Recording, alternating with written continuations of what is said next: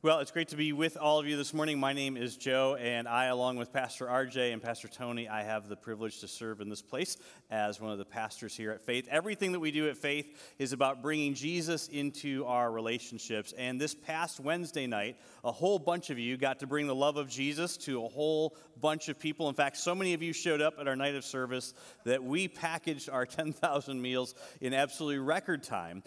But more exciting than that, what I get to share with you this morning is that all 10,000 of these meals are on their way to Poland right now. So, how amazing is that? All those meals are going to be able to go to people in the Ukraine, people in Poland right now who certainly, as you know, are suffering tremendously. And this is just a small reminder from our church uh, to each one of them that their Heavenly Father is paying attention. He does love them and He does care for them. So thank you so much for helping to be the hands and the feet of Jesus um, by doing this this past week. And then coming up this summer, two things that uh, I'm also hoping you will choose to participate in because we're going to need a lot of assistance this year. Um, first, our Vacation Bible School. Last year we had a record number of kids at our Vacation Bible School, and I fully expect that we will have the same or more this year. And we need a lot of adults, we need a lot of college students, and we need a lot of high school students to make Vacation Bible School happen. This happens in the end of July. And so I'm hoping that you would be willing to take a little bit of time out of your schedule and set that aside because that really does, in a huge way, it brings Jesus into a whole bunch of relationships during this one week here at Faith. The other thing that's happening in July is our UP mission trip. This is in partnership with two um, churches that we work with up in the UP 906 Community Church, Victory Lutheran Church. We have been supporting and working with both of these ministries for many years through Gifts for All God's Children, through other activities up in the UP. We need a bunch of adults who would be willing, and again, kids and families who would be willing to go, because this week we actually make their big outreach happen, and we want to help to be the hands and feet of Jesus, serving them as they share the good news of Jesus in their community. So, both of these events, you can find out more if you would like to go to our Church Center app. Again, you heard about that. Scan that QR code in your seat, and that will take you right to the app. Look for these two pictures under the events tab and you can get all the information that you need right there. Today, we are wrapping up our series on how we got the Bible. And the reason I wanted to talk about this for a couple of weeks is because, well, most of us know some Bible stories. Um, the, the, truth is, very few of us actually know the story of the Bible. And knowing how we got the Bible is almost as important as knowing what's in the Bible. In fact, one of the reasons it's easy to dismiss um, this book, to dismiss what this book says, um, to dismiss what Jesus says or what church is all about or what faith is all about, um, and, and, again, this might be your story, uh, is that when you were growing up, plenty of people told you Bible stories, but perhaps nobody took the time to actually tell you the story about the Bible. And it's the backstory of the Bible that actually sheds enormous, enormous light on the events that are found in the Bible. Now, part of the problem with all this is the fact that the way that you got your Bible is not the way the world got its Bible, right? The way that you, when you got your Bible, it came with chapters and verses and headings and footnotes, and it was cross referenced, and there was a concordance, and there was a bunch of cool maps all stuck in the back of your Bible, right? The other problem is that most people don't realize that the story of the Bible doesn't actually begin in the beginning. Right? The story of the Bible does not begin in Genesis. The story of the Bible begins with Jesus. Even though Jesus did not write the Bible, the reason that we have a Bible is because of Jesus. Because the story of the Bible begins when Jesus was discovered alive after he was crucified. If Jesus had been crucified, it's important you know this, if he had been crucified, and if he was not discovered alive, then you need to know this would not exist because there would be no story to tell. There would be no reason to talk about anything because hundreds, thousands of people were crucified long before Jesus, and many, many, many of those people, in fact, claimed to be the Jewish Messiah. But the reason why people decided to document the life of Jesus, the reason why they, they put all this information together was not because of what he taught, it wasn't because he was arrested, it was not because he was crucified. People documented the life of Jesus because the story of Jesus did not end on a Roman cross. And on Easter Sunday, when Jesus' disciples, right, not the 12 apostles, when Jesus' disciples, meaning the hundreds and hundreds and hundreds of people who followed Jesus from the time he was baptized in the Jordan River all the way until Jesus was crucified and resurrected. On Easter Sunday, when Jesus' disciples, who had hid in, the, in their homes previously because Jesus got arrested, those same men and women, they ran into the most public place imaginable, the city streets of downtown Jerusalem, and they started telling everyone they could, not what they read about, not what they heard about. They told people what it is that they had seen, that they saw a resurrected Savior. And that moment, that specific moment was the birth of both the church, but it was also the beginning of the story of the Bible because it was proof that Jesus was not just another wannabe Jewish Messiah in a long list of wannabe Jewish Messiahs, all of which were dead and all of which stayed dead. It proved that Jesus was the Messiah because only the resurrection and the life can actually walk out of a tomb and be seen by hundreds and hundreds of people alive. Only the resurrection and the life can show up for breakfast on the beach with a bunch of other people after he's been dead and buried. And so, consequently, right, obviously, all the details, all the information, all the events, all the stories surrounding the life of Jesus, and especially the resurrection of Jesus, became very, very important to his followers. So, many people, like Luke told us last week, many people undertook to draw up an account, a document of the things that have been fulfilled among these first century Jewish followers of Jesus. And we have, again, these, the fact that we have four different accounts of the life of Jesus is an incredibly, incredibly significant and also a very overlooked detail. In other words, right, we don't just have references to these four documents, we actually have the documents. And this is a big deal because most of ancient history, you should know this, in most of ancient history, there are no documents, no copies, there are no originals of any documents anywhere you would be shocked to discover how much ancient history we don't have. Most of ancient history, all we have is a reference, meaning we have a title and we have an author, right? No copies, no originals, nothing anywhere. But the story of Jesus, right, who, come on, I mean, think about this for a minute, was a nobody right i mean think about this okay he is a he is a carpenter living in a city in the middle of a desert right? I mean, come on. This is like being a weatherman in Southern California, right? Dan, Caroline, if you're watching this morning, do you really need somebody to tell you it's going to be sunny and 75 today? Right? Really? Do you really need a carpenter in the middle of a desert? Right? He was a nobody. But for some reason, we actually have four different accounts of the life of Jesus.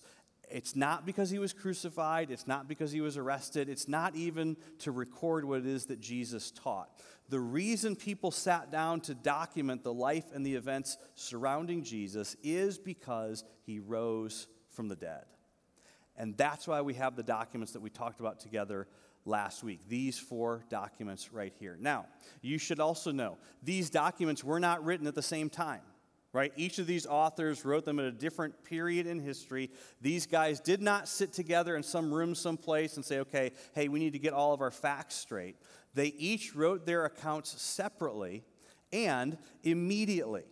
Immediately after these accounts, each of these accounts, immediately after each one of these accounts were written, by the early church, they were automatically and immediately assumed to be valuable, reliable, sacred, and inspired.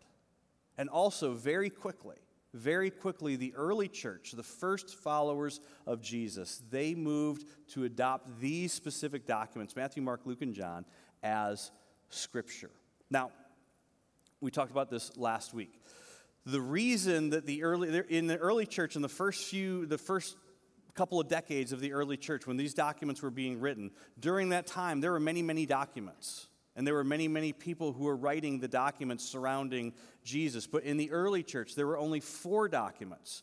Four documents that they, the early church, the eyewitnesses, the people who actually knew and saw Jesus before and after the resurrection, there were only four documents that the early church thought were so valuable that those four documents were worth people risking and even giving up their lives in order to protect for future generations. So when the Apostle Paul, and this is where we pick up today, when the Apostle Paul, after the first century, as he begins to travel around the Mediterranean rim, and he starts telling all of these Gentiles, right, meaning non Jewish people, when the Apostle Paul and the other apostles start talking to Gentiles about Jesus, the biggest struggle that people had in believing that Jesus was who he claimed to be was not the fact that Jesus claimed to be God. The biggest struggle was actually believing that Jesus was the only God. Now, this seems really easy, really simple, might even seem kind of ridiculous for us, but that's only because most of us were not actually raised in a polytheistic culture. But this was a huge, this was a massive massive change because the entire ancient non Jewish world believed in many, many gods. But suddenly, because of Jesus, they were confronted with the notion that there was, in fact, only one God. Right? And see, and, and again, you got to understand this. In ancient times, um, people did not convert from one religion to another the way that we think about that today. People did not leave Christianity to become Buddhist, or leave Buddhism to become Hindu, or leave Hinduism to become um, Muslim. That, that's not.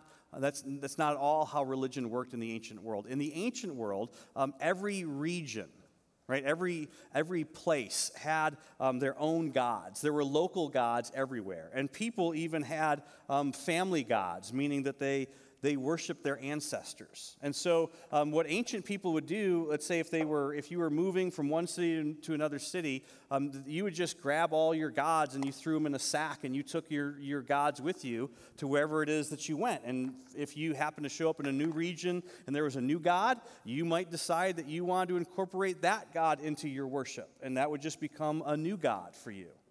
But in ancient times, um, people didn't, didn't move from one religion to another as, as we think about it. In fact, um, that, that idea wouldn't even come along for, for many, many, many centuries. And this is why, like we said last week, the Romans, um, they didn't care what God you worshiped as long as you paid homage to Caesar and as long as you did not in any way dishonor um, the Roman gods, right? That's, that's, it didn't matter to anybody what God you worship. You could worship whatever God you wanted to. And so the idea that Jesus was the only God, um, this was a huge obstacle, absolutely huge obstacle for these Gentiles who now wanted to become followers of Jesus. But over time, and this is really important, over time, as more and more Gentiles became followers of Jesus, they also became enamored with the scriptures of Jesus. Now, before Jesus, this was not the case. Right before Jesus, there was always a small number of, of, of, Gentiles who tried to follow Judaism as close as they could, but this was just a tiny, tiny, tiny percentage of people.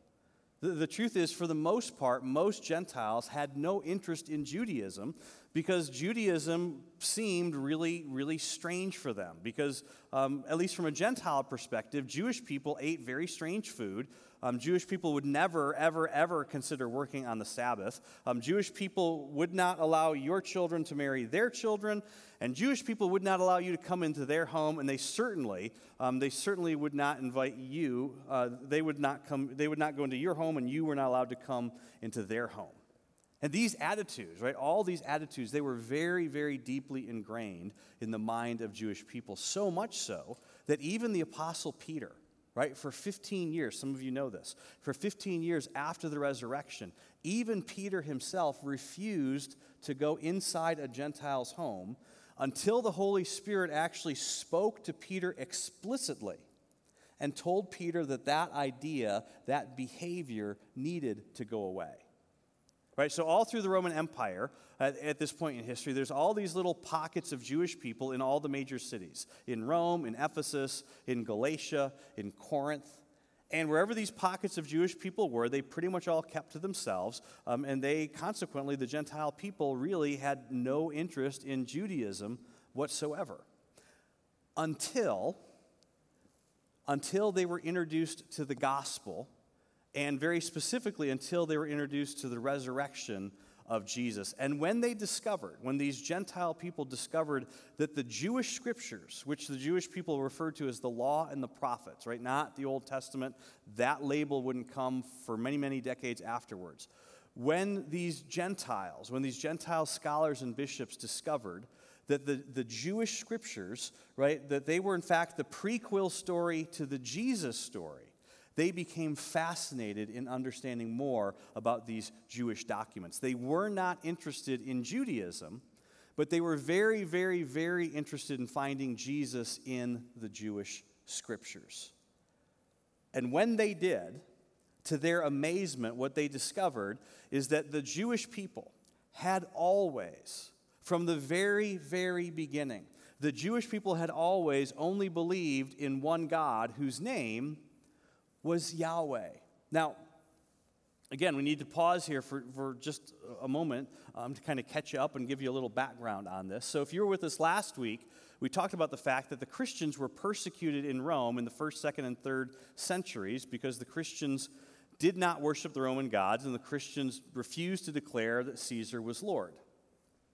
But the Jewish people, they never declared that Caesar was Lord, and the Jewish people never worshiped the Roman gods.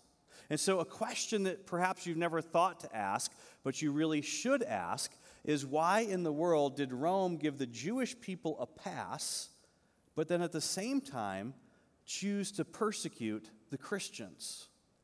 And see, that question is actually a very, very important question.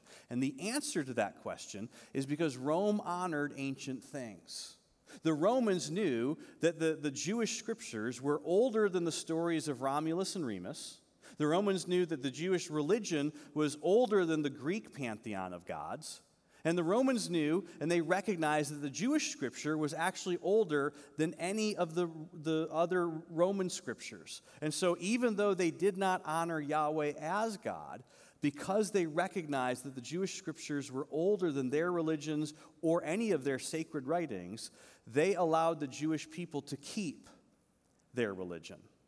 And so, these Gentile Christian scholars and bishops um, as they began for the very first time to explore um, the, these Jewish scriptures, they were shocked to discover that the oldest religion that anybody knew anything about in the first century, that the oldest religion anyone had any, ever heard of, from the very, very beginning, recognized that there was, in fact, only one God. And the implications of this was absolutely staggering to these people because it meant that for centuries, for thousands of years, any culture, any group of people who believed in multiple gods, any group of people who worshiped their ancestors, it meant that all of them had gotten those ideas wrong.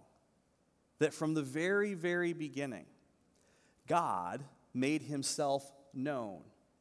And he did so by explaining this and saying to the very beginning of the people in the Jewish world, and then the, the Gentiles, when they read these words for the first time, they were floored by this because they opened up the very first pages of the first scroll of the first Jewish scriptures, and this is what they saw. In the beginning, God. Not in the beginning, the gods, which is what all the other non Jewish creation stories said they discovered in the beginning God.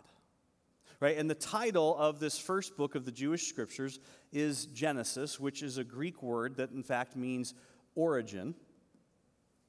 There we go. It means origin. And this book is the first book in both the Christian Bible and it's also the very first book in the Jewish scriptures. Now, you may know this, but this book was written by Moses. Now, in the 19th and 20th centuries, a number of archaeological discoveries were made that began to cast doubt onto the truth or the veracity of the Genesis account, and specifically where that account originated from. In fact, this is what most of you were taught in college or in graduate school, some of you perhaps even in high school that in the 19th and 20th centuries, archaeologists made a number of different discoveries, and in those discoveries, they found Babylonian, Canaanite, Egyptian, and Sumerian um, creation myths. Right? And when they read these uh, first accounts, these creation myths, what they discovered is that these accounts sounded an awful lot like the Genesis account. In fact, so much so um, that it led to scholars believing and to thinking, at least initially, um, that, that really the, the Jewish scriptures, um, they just borrowed this idea. They, they just borrowed this idea from all these other um, ancient creation stories. Um, in fact, maybe some of you in college, um, again, maybe even in high school, maybe some of you actually read um, some of those other creation accounts. And maybe you actually came to the same conclusion that they, those accounts sound an awful lot like this. They sound an awful lot like Genesis. And so, consequently, um, maybe you left thinking, or maybe you even had somebody tell you, right, why in the world would we take this seriously? Because all these Jewish people did is they just copied this from all of these other ancient creation stories. Now, listen, what you need to know is this, right? Because, like, who in the world cares about archaeology and ancient history other than nerds like me, right? So, what you need to know, because you may not know this, is that that, current, that idea, right, that idea that somehow this was copied, that has pretty much been abandoned by scholars.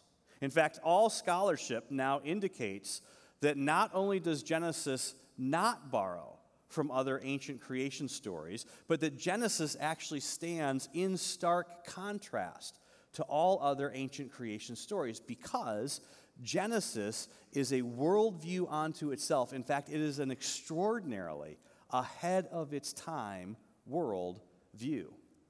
In fact, the modern scientific community would not even begin to catch up to the opening line from Genesis until 1927, when Georges Lemaitre, who was a Belgian priest as well as a theoretical physicist, when he first came up with the theory that we now know as the Big Bang Theory.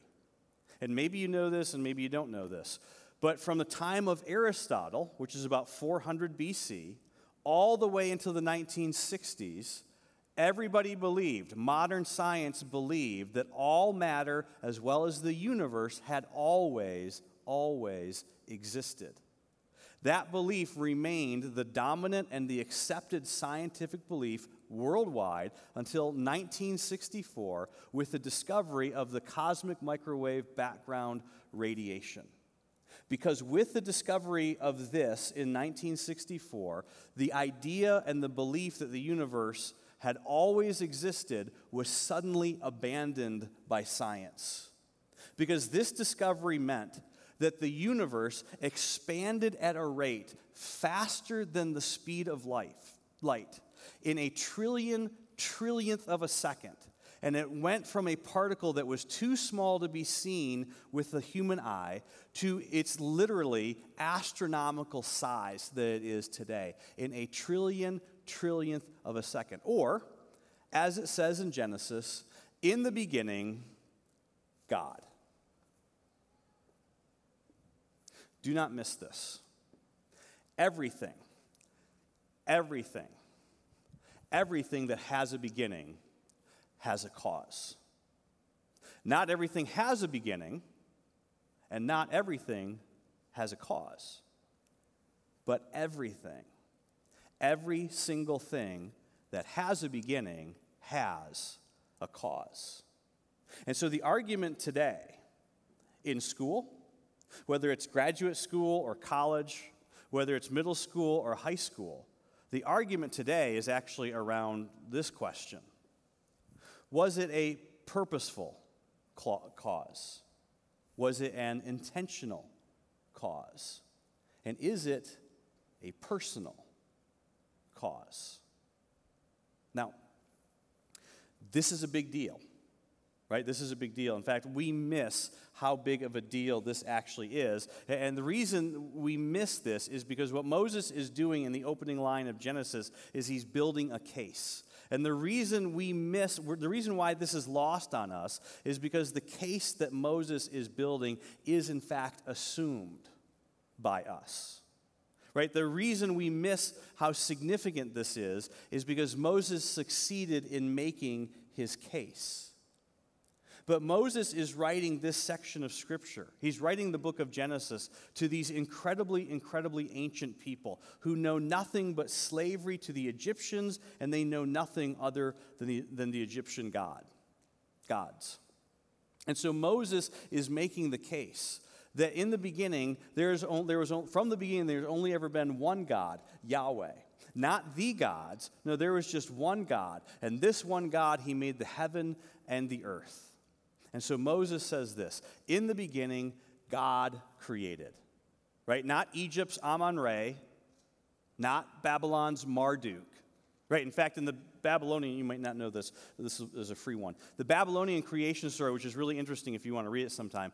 In the Babylonian creation story, the way that the universe, as well as all matter, comes into existence, um, the, the Babylonian god Marduk, he rides into this massive battle, straddling, this is so cool, straddling two war horses, right? Named Slaughterer and Merciless. How amazing is that? And he enters this battle, and in the battle, he defeats this goddess named Tiamat by shooting an arrow through her. And then he splits her body in half. And with the upper half of her body, he creates the heavens. And with the lower half of her body, he creates the earth. But in Genesis, but in Genesis, we find something extraordinarily, extraordinarily different. No borrowing, no parallel anywhere. Only in Genesis do we find this. In the beginning, God created the heavens and the earth. Genesis is nothing like any of the other ancient creation myths. It's nothing like the Babylonian creation myths. It's nothing like the Egyptian creation myths. It's nothing like the Egypt or the Samaritan creation myths. It is nothing like any of those stories where the gods are at odds with each other, where they actually go to war with one another, where the gods somehow create other gods out of body parts or dead bodies. Right? Genesis reads nothing like any of those. And when compared to those, this is so important, when compared to those, Genesis alone creates an amazingly ahead of its time worldview, a worldview which is unto itself. It is not like any other creation story anywhere.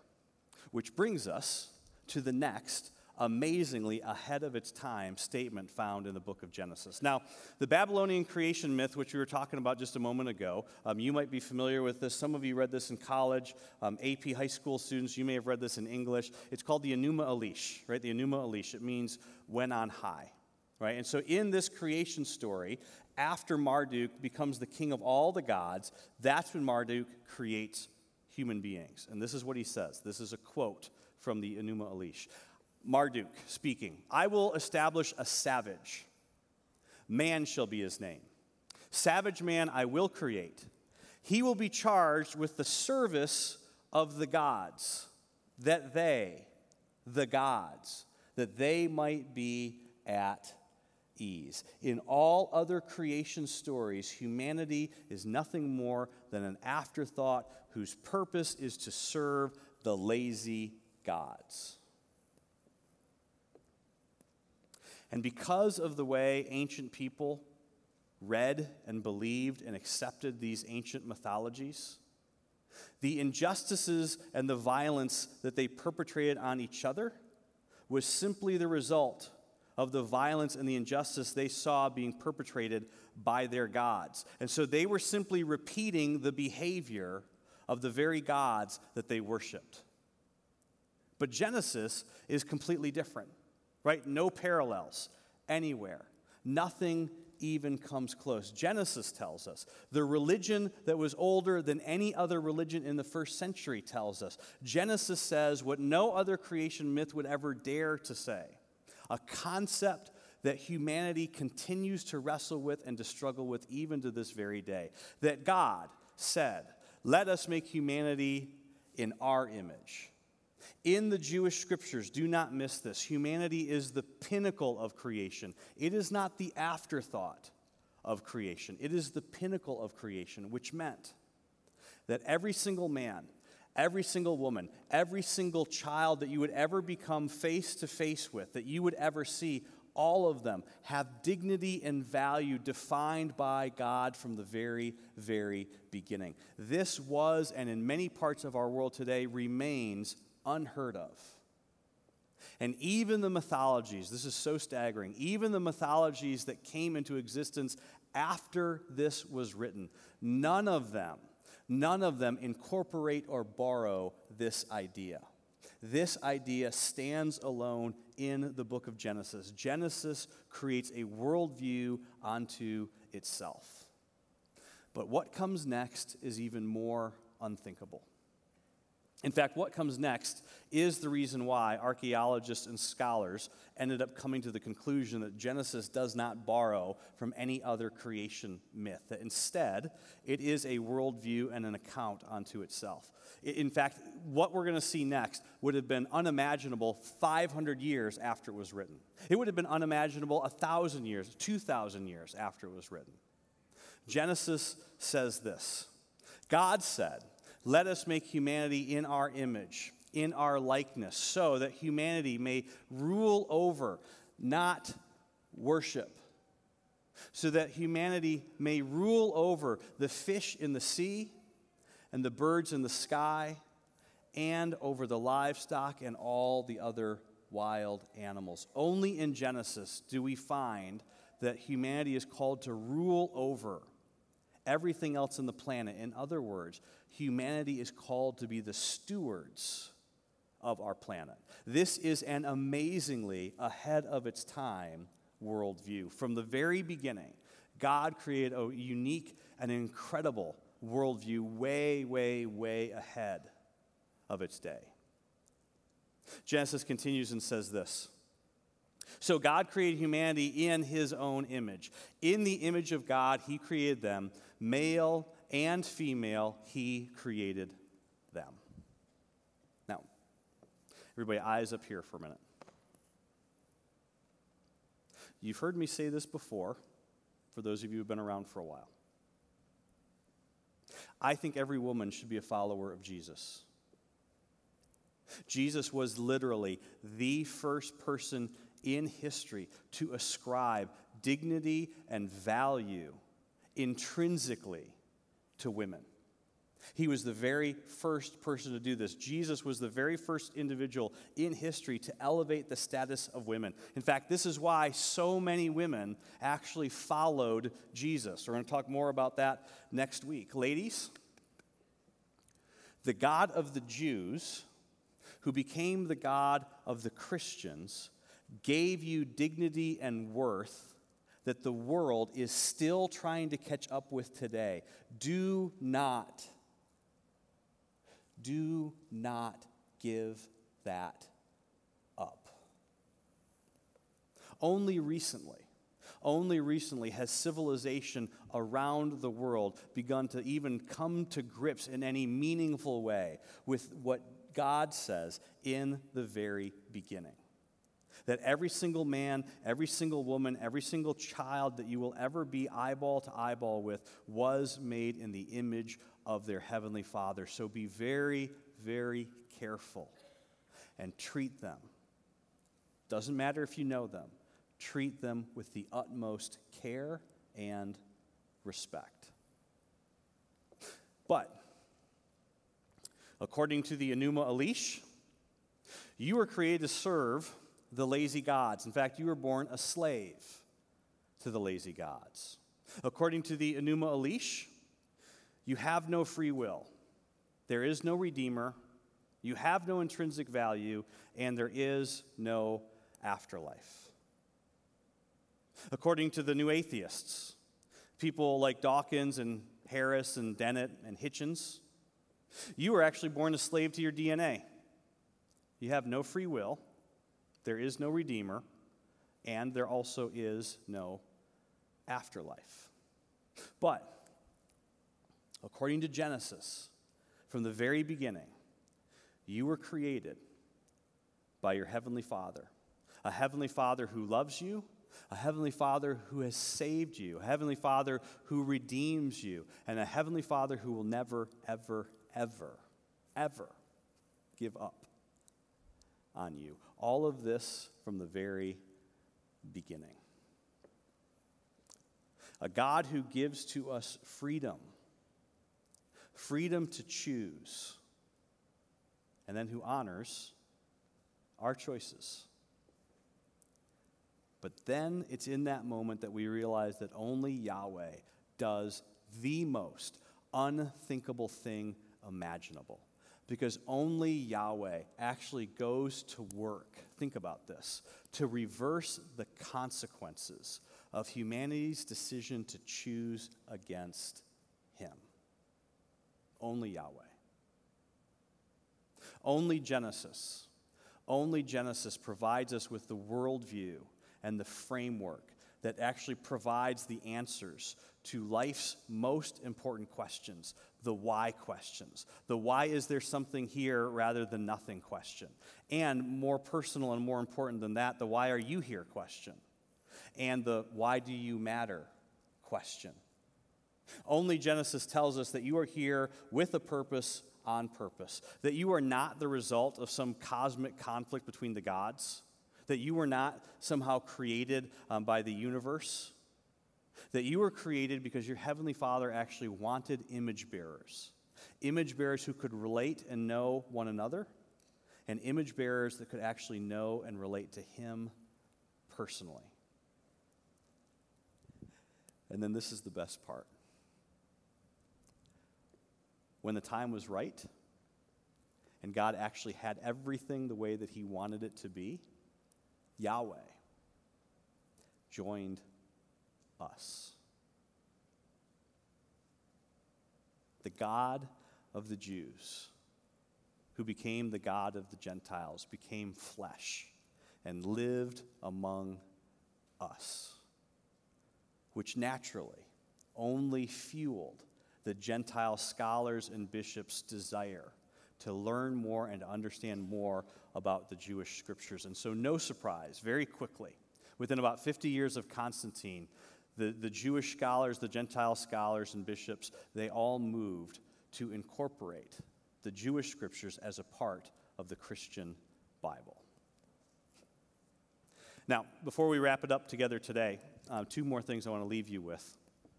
Um, because we've kind of just hit the high points, right, over the last couple of weeks um, talking about how we got the Bible. Two resources I want to make you aware of. Um, the first seven days that divide the world, the beginning according to Genesis and science. So this gentleman right here, John C. Lennox, uh, is a Oxford mathematician. He was a max- mathematician at Oxford for decades. Um, Genesis, if Genesis has ever been a stumbling block for you personally, I'm trying to understand how science and faith actually come together and work together, how they're actually two sides of the same coin. I want to recommend this book to you. And if you want to know more of all the little nitty gritty details about each of the books um, that we have in our Bible and about the two halves of the Bible and how each of those individual books got to be inside of it, I highly, highly recommend From God to Us, Norman Geisler, William Nix, fabulous book that will answer all those questions and it will help you to know even better how it is that we got our Bible. Let me pray for you today.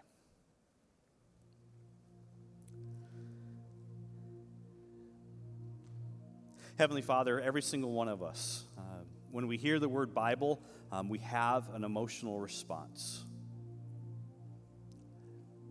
Father, some of us can remember the first time we opened the pages. Some of us can remember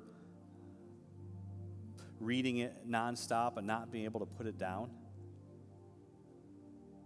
Fathers, of others of us remember looking and reading the text and the stories and just um, wondering. Wondering if these promises could be true for me because of my past, because of my present, or because of what had happened to me in, in the past. Father, still others of us have read the pages and we want it to be true, but we just don't know if it is true. As a Holy Spirit, in this moment right now, I ask for you to do two things, Holy Spirit, that only you can do. Only you can do this. Holy Spirit, speak to our hearts. Tell us the truth about who Jesus is and the truth about who we are that we are so valuable to Him that He would give up His life just to know us. Just to know us.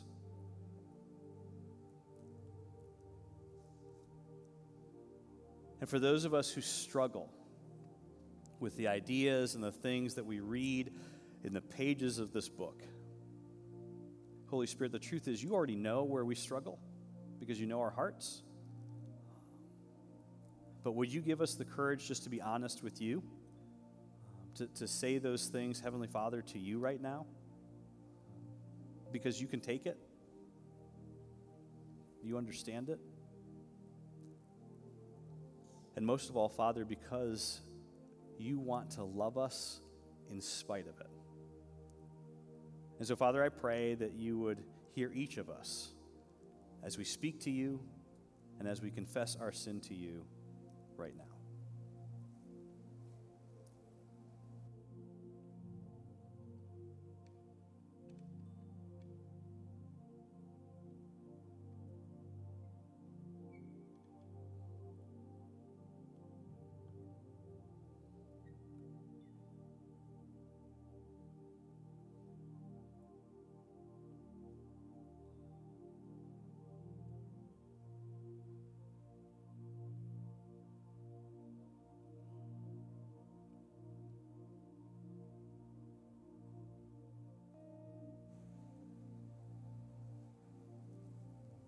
The good news of the gospel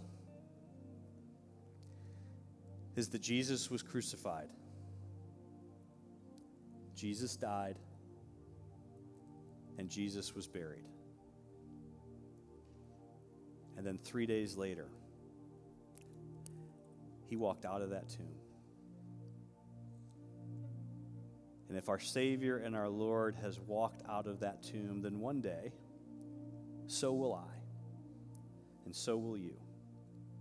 And so the good news of the gospel is that your sin it has truly been forgiven in Jesus name.